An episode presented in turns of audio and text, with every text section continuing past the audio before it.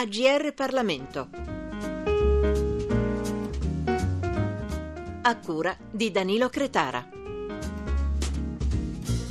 Bentrovati a tutti i nostri ascoltatori da Francesca Rinaldi e nostra ospite oggi Irene Soave che è giornalista del Corriere della Sera ma nel nostro specifico è autrice del libro Galateo per ragazze da marito edito da Bompiani. Bentrovata e grazie per essere con noi. No, grazie a voi. Ciao Francesca, buongiorno a tutti. Ciao Irene.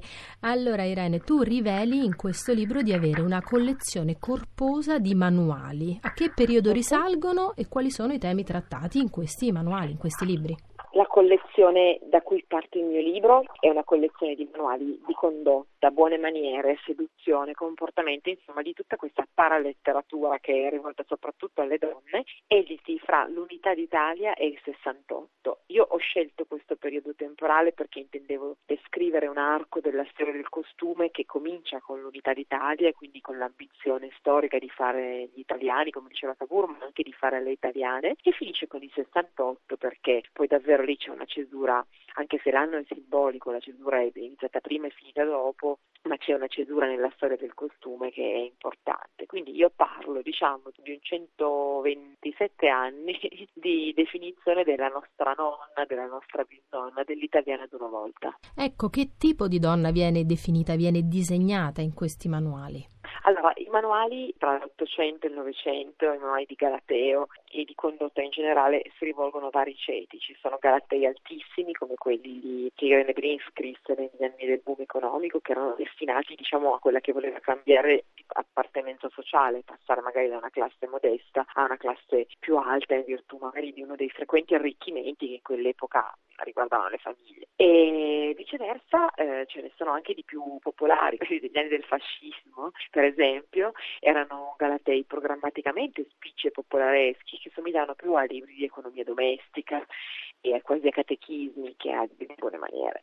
In ogni caso mm, a me non interessava tantissimo una storia dell'italiana, anche io non sono una storia del costume e ci sono già dei libri bellissimi su questo. Io volevo così descrivere, anche un po' sorridendone, questo archetipo femminile della signorina per bene, della signorina di una volta, che tutte noi ci portiamo dentro, che abbiamo ereditato da libri così, da giornali, da manuali contemporanei, dalle nostre nonne, mamme, amiche. Insomma, ogni donna si porta dietro, nella sua vita quotidiana, un bagaglio di prescrizioni che è maggiore di quello degli uomini, soprattutto molto più esplicito. Gli uomini hanno un canone del vero uomo, no? Anche loro ce l'hanno e anche molti di loro ne sono oppressi, però per loro non ci sono i libri scritti per eh, dirgli come si devono vestire per essere un maschio, come si devono comportare, atteggiare, parlare, sedurre. Non ci sono. Questo libro tu scrivi è una raccolta di regole per sposarsi tratte proprio da questa collezione. E ti chiedo, allora mi viene da chiederti se c'è ancora bisogno oggi di regole per sposarsi e in caso quali sono queste regole. Ma guarda, allora, che esista una regola per maritarsi o per traslato, per essere felici in amore, per avere successo in amore, è un'illusione che ci accompagna tutti dai tempi dell'Arsamandi di Ovidio in poi, no? E se esistesse noi estensori di questi libri saremmo a parte felici in amore e che spesso non è, soprattutto le signore dei miei galatei non lo erano, ma anche miliardari, perché è quello che in fondo desideriamo tutti, no? Allora, una regola non c'è e non ce n'è mai stato bisogno, diciamo.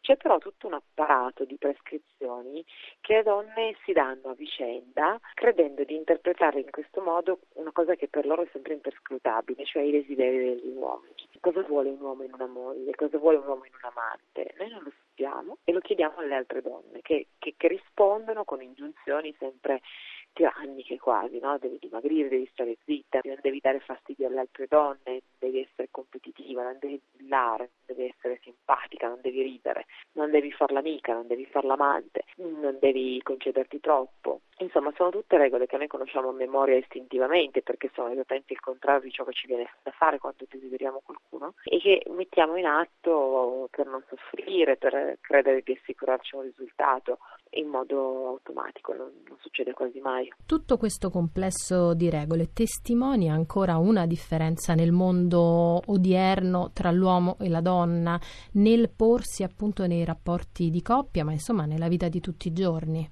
Ma sì, è quello che ti dicevo prima, cioè anche per gli uomini esiste il canone della mascolinità, cioè loro non sono esenti da una serie di costrizioni che la società impone loro, pagare, cedere il passo, diciamo così, in quota galateo, ma anche proprio come il tipo di carattere che ha richiesto loro, è un carattere che è diverso da quello che ha richiesto noi ok, però per le donne tutto questo è formalizzato in un modo estremo, cioè io non, credo che gli uomini abbiano l'enciclopedia dell'uomo, come invece le donne del 63 avevano l'enciclopedia della donna, 20 volumi con tutto quello che una donna doveva sapere per saper stare al mondo. Insomma, tutto questo carico di prescrizioni vige ancora più per le donne che per gli uomini. E, e, poi sì, certo, ci sono delle disparità gigantesche, tutto questo, per esempio, tutto l'ordito della cavalleria, della passività femminile, in fondo in fondo, che cos'ha come risultato? Ha come risultato che c'è una metà del mondo, i maschi, che possono scegliere la donna che vogliono e lei è, diciamo, addestrata a farsi scegliere, dunque a essere felice e grata della scelta, dunque a ricambiarli.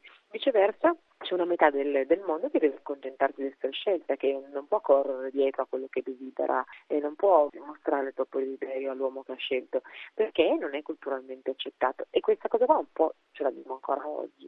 E poi un'aggiunta, noi diremmo, ma perché chi se ne frega? Stiamo parlando di femminismo, da, sono anni in cui si parla molto di femminismo, perché adesso noi dobbiamo parlare di come trovare marito, dei rapporti fra i sessi, quando il discorso collettivo va in un altro senso, no? quello dell'affermazione dell'identità del proprio genere. Invece secondo me è proprio qui che le persone comuni si sentono oppresse, cioè proprio nella difficoltà estrema di un rapporto paritario con l'altro sesso. Se la risposta fosse l'apartheid, cioè io sto con le donne, tu uomo stai con i maschi, ognuno per sé, Dio per tutti, saremmo tutti pacificati e felici, perché sarebbe molto più facile, no? non patiremmo questo divario. Il problema è che in noi è spesso insito, è spesso insita la ricerca di di un rapporto con l'altro sesso, di un dialogo, la, di un'amicizia con l'altro sesso e questo ci dà dolore perché la società è orchestrata in modo che vada in direzione opposta. Ci è stato raccontato per tanto tempo da una certa scuola di pensiero che era un difetto per una donna aver studiato, essere una letterata, ma è ancora così, è ancora un difetto?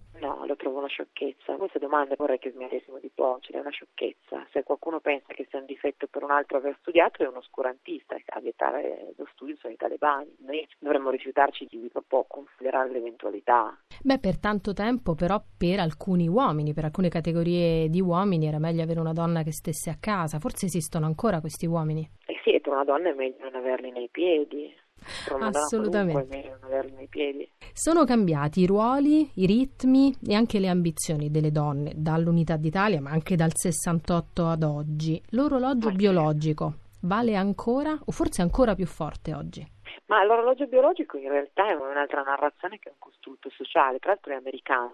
Ovviamente nessuno intende che la fertilità femminile sia infinita ed è clinicamente provato che dopo i 45 anni vi sono delle difficoltà maggiori a concepire, e che anche prima vi sono delle difficoltà maggiori, questo però vale chiaramente anche per gli uomini, dei quali invece si continua a narrare la bufala dell'eterna fertilità, citando sempre Pablo Picasso che ebbe figli a 85 anni. E l'orologio biologico è il titolo di un articolo che uscì nel 70 78, credo nel 79 sul Washington Post, un articolo che diciamo tirava amaramente le somme dell'emancipazione femminile, prendendo molte donne che avevano studiato e avevano posticipato la costruzione di una famiglia per dedicarsi alla realizzazione personale come fatto prioritario e ne mostravano i rimpianti e la rarezza, dicevano. Se non avessi studiato sarei stata a casa a fare figli. Anche questo 40 anni dopo trovo insultante che stiamo qua a discuterne, ma lo trovo insultante non perché io sia una femminista, ma perché io vorrei vedere una famiglia in cui una donna non lavora di che campa, vorrei conoscere una famiglia che campa da uno stipendio soltanto non avendolo scelto, diciamo. Non funziona così, anche cioè, purtroppo che ci piacciono, questo è anche un fatto, no? la forza lavoro di questo paese dovrebbe essere per metà femminile, una famiglia si sostenta con due stipendi, non con uno, con uno si fa fatica, quindi anche proprio facendoci schifo l'idea di lavorare, anche proprio essendo noi avulse dalla necessità di realizzare noi stessi in qualcosa che non sia domestico, purtroppo noi siamo comunque, cioè purtroppo per fortuna intendo dire però che è proprio la, la società attuale che chiede di lavorare, quindi io trovo ridicolo il fatto di continuare a fare gli articoli di giornale con scritto la conciliazione per le donne tra maternità e lavoro, perché la conciliazione è un tema di ambo i sessi, poi che ricada sulle donne, questa è una colpa politica, è una colpa politica che appunto questi discorsi sulla donna che potendo scegliere dovrebbe non lavorare sono dei discorsi eh, ipocriti che camuffano la realtà che oggi la donna volente o volente deve lavorare. E allora noi ringraziamo per essere stata nostra ospite Irene Soave, lo ripetiamo, giornalista del Corriere della Sera e autrice del Galateo per ragazze da marito edito da Bompiani, che tra l'altro mi permetto di dire è un libro molto piacevole e istruttivo, magari non per sposarsi ma per capire meglio le donne, per capire meglio noi stesse. Grazie eh, Irene. grazie mille, grazie. Grazie. grazie I libri AGR Parlamento. Per segnalare saggi di storia, politica, sociologia e diritto, scrivere a grplibri.it.